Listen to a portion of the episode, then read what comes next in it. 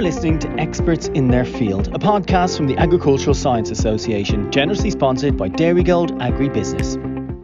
Hello, my name is George Ramsbottom, and I am the president of the Agricultural Science Association. In this episode of Experts in Their Field, we are joined by Amy McKeever from the Irish Farmers Journal. Amy interviews Con Lucy, an agricultural economist by profession who's had a 40 year career with the Irish Farmers Association. Con talks about his early life in rural Clare, his career with the IFA, and his involvement in some of the policies that have shaped Irish agriculture. We wish Con and his family every success for the future. Um, my name is Amy McKeever, I'm past president of the ASA, and I'm delighted to be hosting this month's ASA Experts in Their Field podcast. My guest today is a colleague of mine of old, Con Lucy.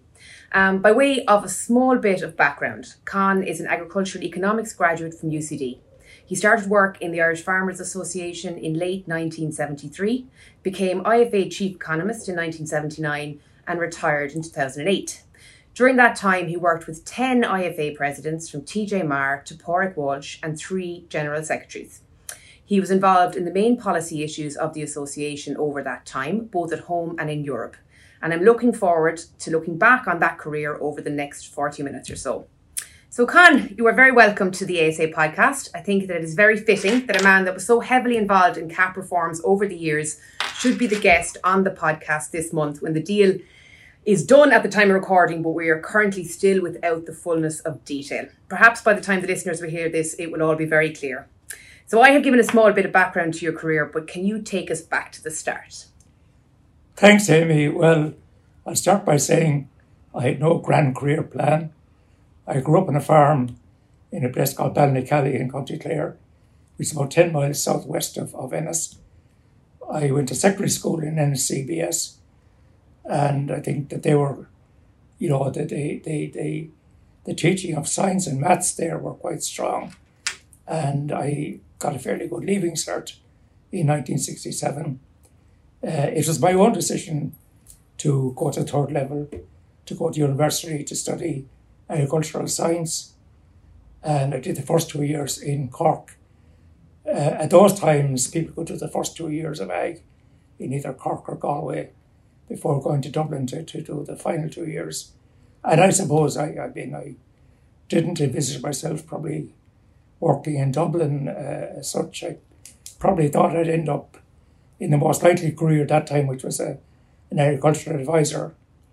Anyway, at the end of my second year, I became aware of the option of specialising in economics in the final two years, and it sounded like a good idea to me. But first, I had to do a practical year, which I did in Athenry College, and uh, I met some Galway ags there, also doing practical years, including Michael Miley, who I know was a recent interview interviewee for the ASA. He was, yep. now, the, the economic specialisation uh, was set up by Professor Seamus Sheehy, who was head of that, that department, and the class was limited to six students in any year. Uh, Seamus and some other lecturers uh, there had studied in the US, you know, for postgrad degrees and brought back the modern approach to agricultural economics.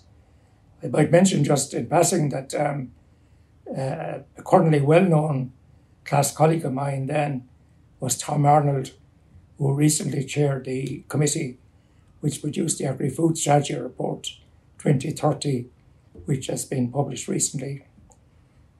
I graduated in 1972, the year of the referendum on joining the EEC, and I mean, even though the that should have been a good environment, the jobs market actually for new graduates in economics was very limited.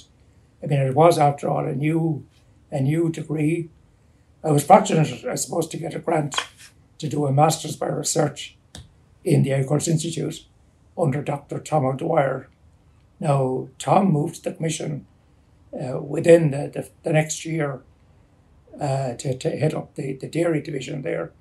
Tom, of course, is another uh, agricultural graduate who, who, who did his PhD in the States.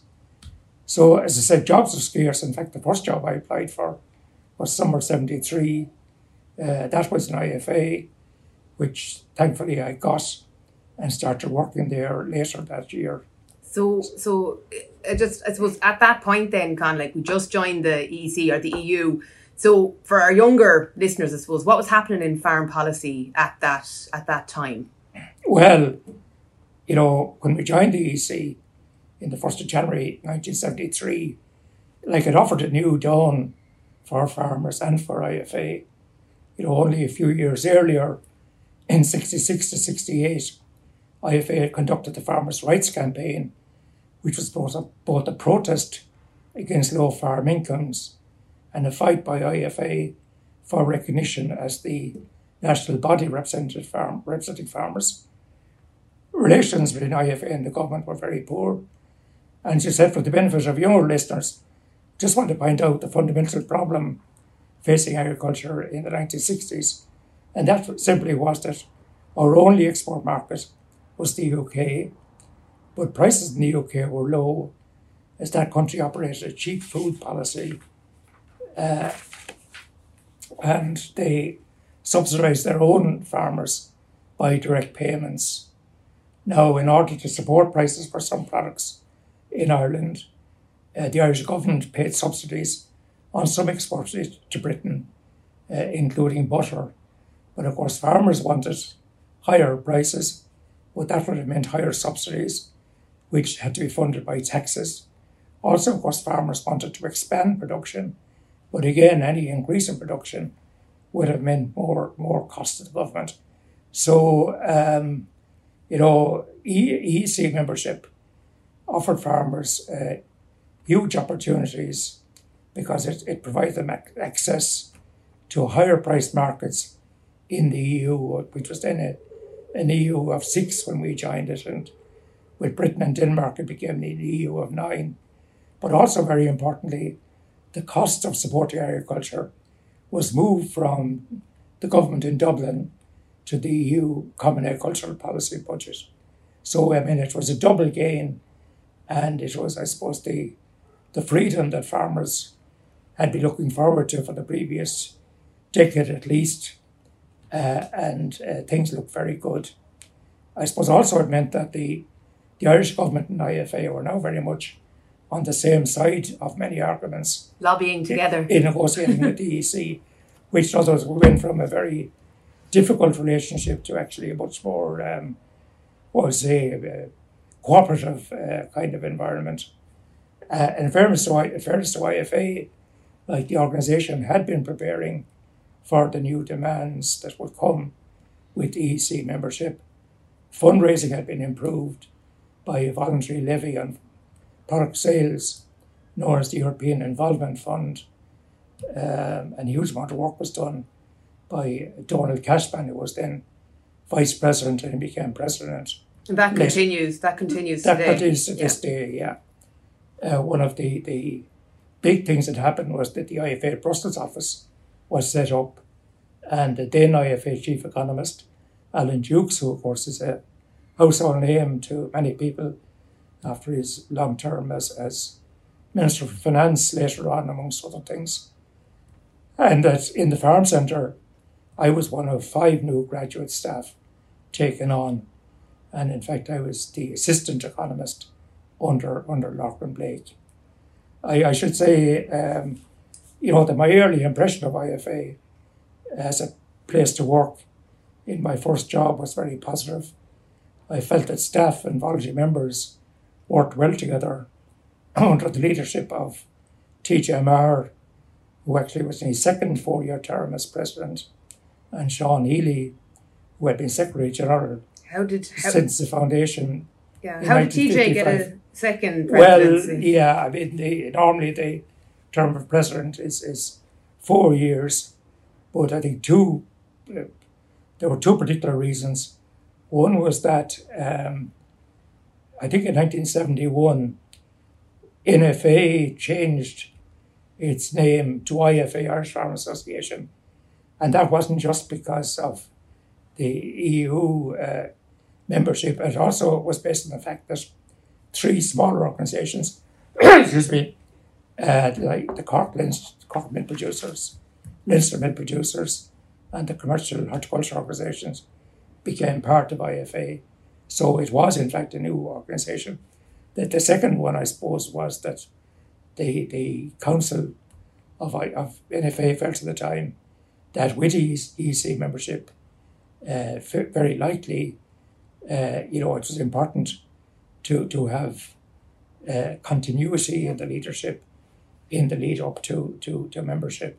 Yeah. So so that was uh, the, the But reason, in, in fairness of Indy. It, it sounds it sounds but the, the 1970s were not easy though. Like you know what i mean? Entering the eu there was a lot of hope and that that things would be better but there was like the, the 70s were were i suppose every decade brought its challenges but the 70s certainly brought a number of shocks. Indeed, I mean the the the uh, the hope for an era of peace and prosperity uh, in farming and in IFA was quickly undermined by three, you know, early shocks, which were like outside our control.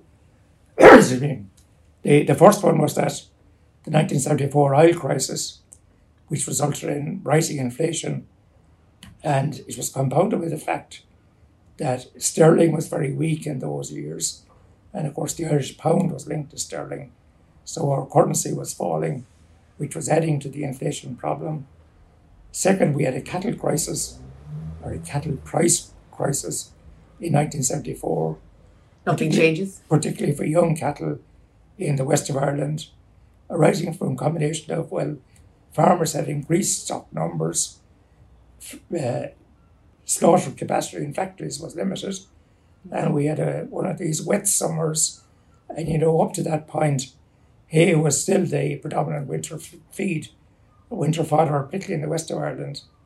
Oh, the, the third issue then was uh, we had a new government from 73, so the 74 budget brought farmers into the income tax net, and also three capital taxes uh, were introduced. I might elaborate just a little more on each of those because they were um, they were particularly important, and some of them have had lasting uh, lasting effects. Uh, the oil crisis, followed by the second oil crisis in '79, did long-lasting damage to Irish farming. You know, because it led to an era of high inflation, and farmers were victims of the price cost squeeze. In other words, their their costs went up in line with Irish inflation, whereas prices of products were fixed by the overall EU in Brussels. Uh, so, uh, the, the, the, the cattle crisis was corrected fairly quickly, helped by IFA, IFA's campaign to have the so called green pound devalued. And I should mention that yeah. probably in the mid 70s, the green pound, which of course wouldn't mean anything to, to young people now, but it was probably was the single biggest policy issue uh, in, in IFA. The green pound referred to the exchange rate for converting from the common EU currency to Irish pounds for agricultural product prices. So green was a reference to agriculture, uh, not, not to Ireland. Uh, every country, in fact, had its green currency rate. And of course, the background is that all member states at that time had their own national currencies. In our case, whereas we had the pound, it was linked to sterling. The currencies were floating against each other and uh, didn't have fixed exchange rates. EU support prices were fixed in common currency called the unit of account. But of course, as sterling lost its value and we went with it, monetary taxes, which were called MCAs, were applied to our exports to other European countries, and they went as high as 17% at one stage. I mean, the, the idea was essentially that, that at least initially, that, um, that farmers wouldn't be given the benefit of the, the declining currency, which kind of other traders would have would have gained from a lower the, the, the lower value of their currency. the solution sought by IFA and achieved in several steps was the green pound to have the green pound devalued. that's the irish The Irish, yeah, the Irish, uh, this this fixed exchange rate, and that was decided. I mean, that was a, a political decision by the Council of Foreign Ministers. you know, or nothing to do with central banks or anything like that. And we generally had the support uh, of the government in Ireland for that. In fact, an important breakthrough came when the then Minister of Agriculture, Mark Clinton, declared to the Council of Ministers that Ireland is not an appendage of Britain because the problem was that the UK government were opposed to devaluing their green pound and the powers that be in Brussels didn't want to a separate green rate for Ireland. but anyway, it happened. And it happened, I mean, it continued a number of times. So uh, it was a double gain for farmers. There was an increase in support prices, such as intervention prices for beef, for example, and the, the reduction in these monetary taxes. Now, gradually over time, uh, the background changed. Uh, the, the European monetary system uh, came in in 1979, and at that point, Ireland broke the link with sterling. That helped to some extent. And of course, finally, the euro, uh, I mean, changed the whole background uh, from 2002. Now, And as regards, Yeah, sorry, the yes. tax. Yeah, the, the third one. Then yeah, the tax. The taxes. yes, um, yeah, t- tax was a very dominant issue, uh, like at the IFA council level, probably for a decade or so from 74 onwards. Now, um, part of the background problem, I suppose, was that farmers were up to then were paying their contribution and taxation through rates on agricultural land. They continued to apply and the income tax came in on top of that. Now, initially, when income tax came in, farmers had the choice of what was called a notional or multiplier system in the early years. And generally, people with the farmers with higher incomes, like you know commercial dairy farmers, opted for the notional system, where those on lower incomes opted for accounts. The result, of course, was that after a few years, it was pretty evident to the rest of society that the tax yield from farmers uh, was low, and that put a lot of pressure on farmers and uh, you know uh, pressure to, to to to collect more income tax from them. The notional system was abolished eventually in '79, and eventually income tax settled down in the early '80s, probably when when um, agricultural rates on land were abolished, and also I think IFA accepted that the account system was the fairest system. Okay. Now, as regards capital taxes, I mean, initially, you know, prior to that, you had debt duties, which were considered very unfair. So, three new capital taxes came in capital gains tax, capital acquisitions tax, uh, and wealth tax. Now, the wealth tax was quickly abandoned, but we still have the other two in place. I think it's one of the things we talk about most regularly on the finance pages in, in Irish Country Living is uh, capital acquisitions tax and Well, I mean- in terms of succession and inheritance. Yeah, I mean, these are very important, particularly as you said, the capital acquisitions tax, because normally uh, farms are transferred within the family to parents and, and uh, to parent, from parents to, to child. Now, currently, you know, there is a good relief uh, in the form of business relief or agricultural relief uh, built into the capital acquisition, capital acquisition system because otherwise, I mean, the, if you were to be taxed on the market value of land, you know, just the, the, the, the, the, the young farmer just couldn't afford to pay that kind of, of tax just Oh. to start farming. And were they things that IFA would have lobbied for over the years? In a well, in a big way, yes. Um, trying to get both of them adjusted, uh, the the capital gains tax as well, but particularly capital acquisitions tax, because clearly, I mean, the the um, you know we don't want a situation where people starting out in farming start with a, a huge debt just to meet their their their um, their capital tax liability, and as I said, um, like we have ninety percent agricultural relief and business relief. It applies to businesses as well, so it's very important that that's held on to. And of course, uh, the government recently announced a new commission on taxation. So I'm sure IFA will that will have that issue as a, But, priority. we, we could talk probably about tax and, and, and we'll come back to the some of the European um, items that you, you would have been involved with over the years, Con. But like your, your own job, so the day to day work of, of your own job. So you know you you said you were a junior economist. You progressed on. Then what was what was the jo- the Yeah. day job?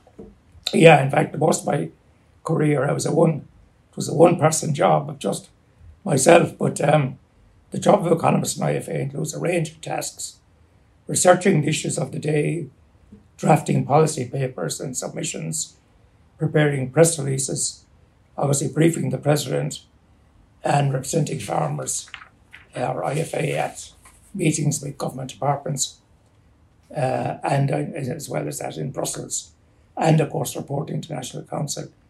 Now, in the way IFA is structured, where we've a, you know, our, well, I'm not I'm retired obviously now, but where the relatively small number of staff, much of my work involved close collaboration with my fellow staff members who were the experts in various areas like beef and dairy and tax and animal health and whatever. And part of my job would be to, to um, try and you know, coordinate the various policies and also uh, information coming from the, the, the, the Brussels office. And um, I suppose, as well as, as that kind of management and policy role, obviously working closely with the chief executive or general secretary. Uh, the other, I suppose, requirement or expectation of the economist is that, you know, they're expected to have reliable facts and figures. Mm needed to support the case being made yeah. by the association. And where where would you consider to be the most important policy position that you would have had, uh, you know, being dealt with over the course of your career? Then, Con, where, well, the, um, where these facts and figures were, were scrutinised. Well, somebody else um, raised this this question, this this uh, this this this uh, point recently uh, with me because a few of us we're actually having a bit of a night out to mark a big birthday by 70th quite recently. So, um, so, so, so anyway, they, they, that's by way of background, but we have to go back to um, 1983 uh, when the, the, um, the, the milk quota or the introduction of milk quotas in Europe was, uh, was the big, uh, big threat. Now, around that time, Michael Berkery had started he was appointed as General Secretary and he decided, I think, to make the milk quota issue an important kind of launch for himself in his new job uh, in IFA. It was, an, uh, it was a topic where, you know, IFA could presumably achieve some tangible benefits for farmers.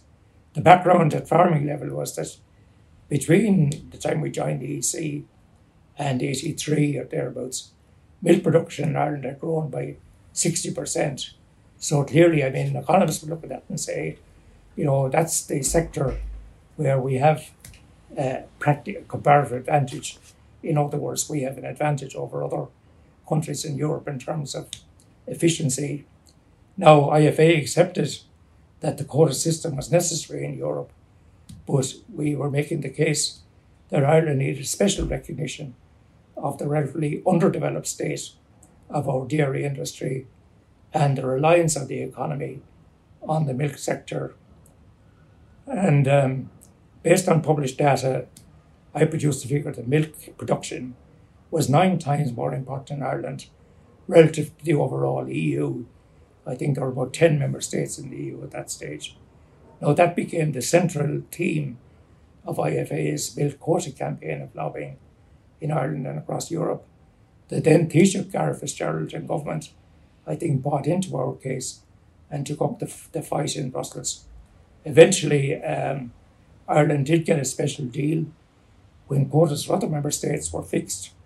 They were fixed at 1981 production level plus 1, whereas we got a quota based on 83 production plus 4.6%, which then reflected the normal growth level and this, I mean, that mightn't seem a lot, but the special deal meant that our quota was 5.4 billion litres rather than 4.4 billion if, if we got the same treatments everybody else.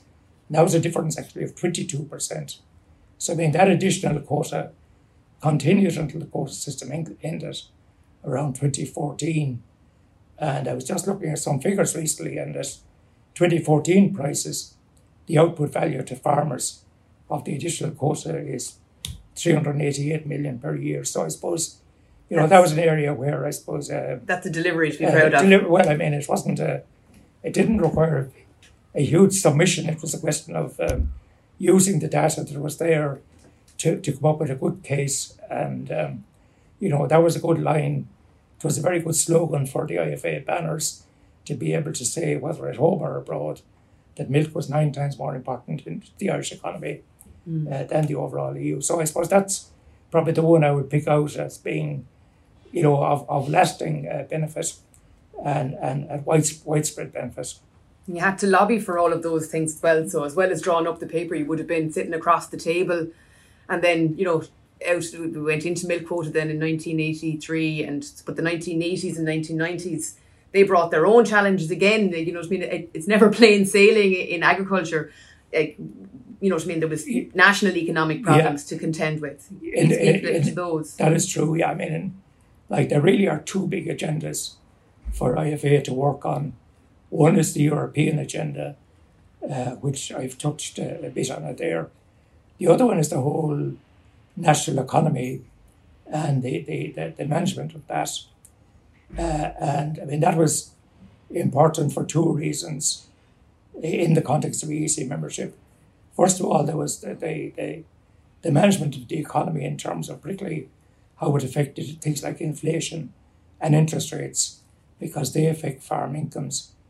The other factor then in the national economy is the question of the national exchequer co-funding of many EU schemes uh, because more many of the other than the, the direct price supports, all the structural kind of schemes like you know disadvantaged payments, the various premia, yeah.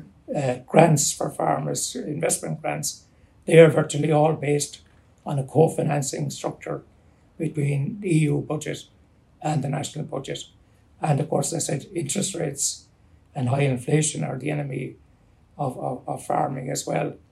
Now, in much of the 70s and 80s, the government, together with the main employer organisations and the Congress of Trade Unions, had national agreements on pay and other major economic issues. Now, the farm organisations were excluded from those at that time, but I mean, we made the case that we were victims of some of those decisions made but, where you weren't around the table? Well, weren't around the table, but they actually, you know, where they like where a pay agreement, for example, perpetuated high inflation, well, then it affected farmers indirectly. So we felt that this was a a very unfair system. That really, that they, you could say that the national cake was being divided up between the various interest groups, and farmers weren't re- even at the table. So IFA campaigned strongly for inclusion in the in the process, and actually following the the um, introduction of the the or the election of the Fianna Fáil government in '87, the then Taoiseach Charlie Haughey uh, agreed that the farm organisations a previous Minister be, for Agriculture. He was indeed back in the in the mid sixties. Uh, he agreed to that. So in 1989, the first of these national programs uh, three-year national programs called the Programme National Recovery was agreed, and we were included in that. And I mean, there were there were tangible benefits. Now that social partnership. Yeah, so it was known as social partnership. That's right. Yeah. Now that was in place then for most of the remainder of my working life in IFA. It continued with several other uh, three-year agreements. The last one was signed in two thousand and six the year I started an IFA college. And very good. and and the process not linked. no, it's not. No, the, the, the process really was finished by the financial crisis in in two thousand and eight, but they they ran up to then. Now, currently, I continue to be involved as a voluntary member of what I consider to be Ireland's preeminent independent think tank called the Institute of International hmm. and European affairs. They're running good weekly podcasts since the pandemic. Yeah, I mean, to yeah. everybody. I'm a member of the, the, the group that deals with Brexit and its implications, its, its implementation. So, I mean, the IEA was in place for 30 years. IFA was actually a founding sponsor and continues to support the, the, the work of the, the, the Institute. And I'd say to, to members, um, the website, um, iiea.com, you know, if you look at that occasionally, it gives a good picture of the work that it does. So I mean that has been the the uh, I mean that currently would be my my main uh, interest, and uh, you know I would kind of be the the the agri food expert on this group I'm on, and occasionally I produce um, you know a short paper and something or other, and they may end up on on the website. And I mean there's a huge amount of expertise there around the table, mainly of people uh, in retirement as well, who are happy to to um, Contribute to contribute and, and share share their share their information. So so that is I mean been it, and uh, as I said, it's nice. It's good to uh, at least I'm told it's good to keep the keep the mind active uh, Yeah.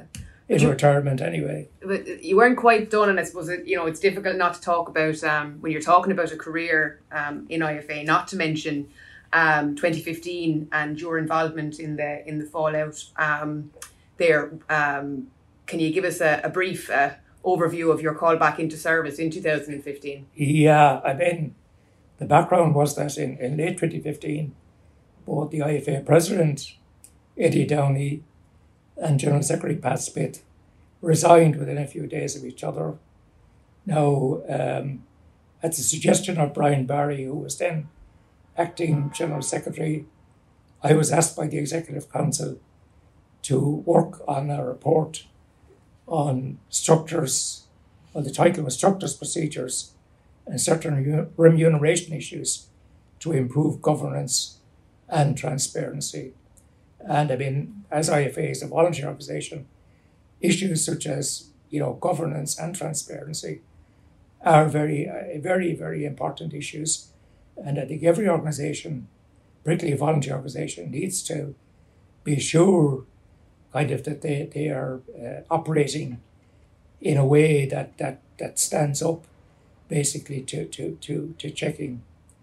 Now, the, my deadline uh, for to produce the report was the following council meeting, which was only three weeks later, so it was very tight, and maybe that sometimes is an advantage because you have to focus on the important things, and particularly tight when you have to take account of things like legal checking and printing and that. Anyway, I got the job done. Uh, the report was broadly accepted by the council, uh, and, um, and just the council is the is the the governing body. yeah, the yeah. governing body of the organisation. Yeah. and the council, uh, well, it's this. We used to call it the National Council. I think that was called the Executive Council, but um, it's the same body anyway, and it's made up, as we know, of representatives from each each county and the chairman of the various national or chairpersons of the various national committees. So the council um, they set up a structure then from within their own ranks to implement the recommendations. So I mean, I generally was was pleased. I, you know, I'm I'm uh, with, without sounding that as uh, overdoing self praise. you know, I, I think that I'm satisfied that you know an external consultant wouldn't really have achieved the deadline, and I mean I had the advantage of knowing the organisation and the people, and that that maybe made it uh, made it possible. So so I mean that was um, that was that. Um, It was a difficult time for the organisation. well, it was, and and uh, you know, I remember. I mean, I think for a week, probably, like IFA was on the the top of the news headlines, and generally not for not for good reason. So that's that's never a, a, um, a good situation. But at least the organisation, I think, did get on top of it, uh, uh, and that was that. I suppose I I conclude, uh, Amy, by saying that there were there were probably two um, two positive and unexpected outcomes for me personally when it was all over. Um, as I said, the IFA story was a big media issue. And I found, I live, for example, in Rathfarnham in Dublin, but I found that people who knew me to see tend or, or even if I was down the country, tended to come up and say, like, I know, I know you are now. Because generally, I mean, uh, the culture in IFA is that staff Yeah. keep a low profile, and rightly, it's the president, is the chief public spokesman, the chairman of the various committees are also uh, spokespersons for their particular area. So I think my my joke or my sum up is that you know I got more personal publicity from three weeks work in retirement than I got thirty five years in working in IFA. But um, I'm not complaining about that because it's much easier I think to work when you're when you're when you're not in the in the media limelight. And I think it's only fair. I think they are they are. I think farmers want to see their elected leader as the person that appears on television or radio or the national papers, uh, for example. I suppose the second uh, little incident was that shortly after the report was published, the Irish Independent carried a favourable article on my report headed, quotes, uh, speedy brief and clearly written question mark. We need more of Mr. Lucey's report. Well, I, I can tell you, Amy, as mentioned already, having passed the, the 70 age landmark, that there won't be any more reports from me. So I'll, I'll conclude at that point. And thank you.